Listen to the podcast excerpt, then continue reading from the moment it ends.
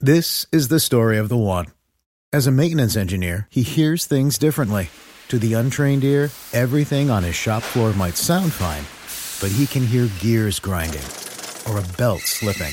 So he steps in to fix the problem at hand before it gets out of hand. And he knows Grainger's got the right product he needs to get the job done, which is music to his ears.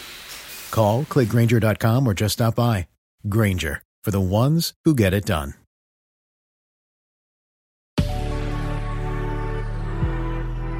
Good risings. I'm Jackie. And I'm Brian. And this is Grateful Grains. We are talking about breaking points this week. It's all about those times in our lives where we just couldn't take it anymore. We had to make a change. And today, our breaking point is with romantic partnerships. All right. So, our questions this week What was your breaking point with a romantic partnership? What was it like before? What's it like now? And what advice would you give the younger you? Hmm. You know, I think one of my relationships, maybe I was in it a little too long. I wasn't learning the lessons. I didn't know anything about love languages or how differing values could destroy any couple no matter how hard they try. I have to say that I don't regret that time because I eventually learned so much from that relationship. I learned so much about what I want in life, what my values are, what I needed from a partner. I just kept going back to the feelings. I was addicted to the highs and the lows. It, it was a ride, but I think there was something in me that finally needed to get off the ride. And when I finally did, I was ready to focus on myself and stick to exactly what I wanted out of my life. Then everything changed. Everything. In my relationship now, it, it feels so easy. It really feels like it was meant to be. But I think it's because I communicated so early on about my non negotiables, my values we feel like partners, you know, we're a team. We definitely see each other's blind spots. The foundation of our relationship is trust and communication and respect. And I guess I would tell my younger self is to have fun, go on dates, pay attention. But when you're ready to get serious, don't be afraid to ask those big questions. Lay it all out on the table. Start as you mean to go on. And if there's a red flag, oh, you run for the hills, girl. You run for the hills. Yeah, I mean, I think everyone can relate to just how hard it can be to take that leap.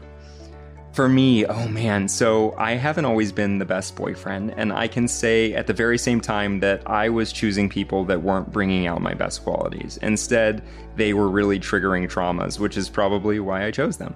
But I think the breaking point for me happened toward the end of 2009. I'd been in back to back relationships about a year each, and the person I was with gosh, I don't know how to say this. The person was very focused on themselves, which is great, I guess, but it made being in a relationship very difficult. There was no negotiating, it was endless gaslighting, outright lies about silly things, and it was bringing out my worst qualities. Things I've since worked out, but I didn't like who I was in this relationship, and I realized I couldn't possibly grow in that place with that person. Believe me, it was tough. It's so hard to see clearly in those situations. My heart was really being pulled in two different directions, but at the end of the day, I knew I had to make a choice. And what it led to was my 12 year long relationship with someone who's really allowed me to grow, to change for the better, and to do that alongside me. Dear God, I could not tell you where I'd be if I'd stuck around that old relationship much longer. Yikes. and what would I tell younger me? This one's easy you're going to be better than fine. What you think is the end of the world is just a bump in the road. It's barely going to be a blip on your radar. You're right. It's not an ordinary story. I'm sure many people could record those words and play it back like they were their own. The point really is the darkest is before the dawn. There's a light at the end of the tunnel. If you feel like you're at the edge, you may very well be on the precipice of something beautiful. So look for that opportunity. Look for that shift in thought. Look for that chance to change and take it. We're turning these same questions right back on you this week. Have you reached a breaking point in a romantic partnership? If not, do you foresee one coming?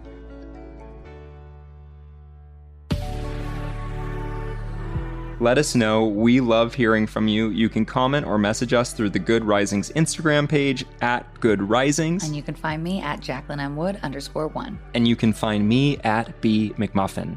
Thanks for listening to Grateful Grains. If you enjoyed this episode, be sure to check out the other Good Risings offerings available in our feed. We will see you next week for an all new topic. We cannot wait. Until then, remember a better tomorrow starts with today.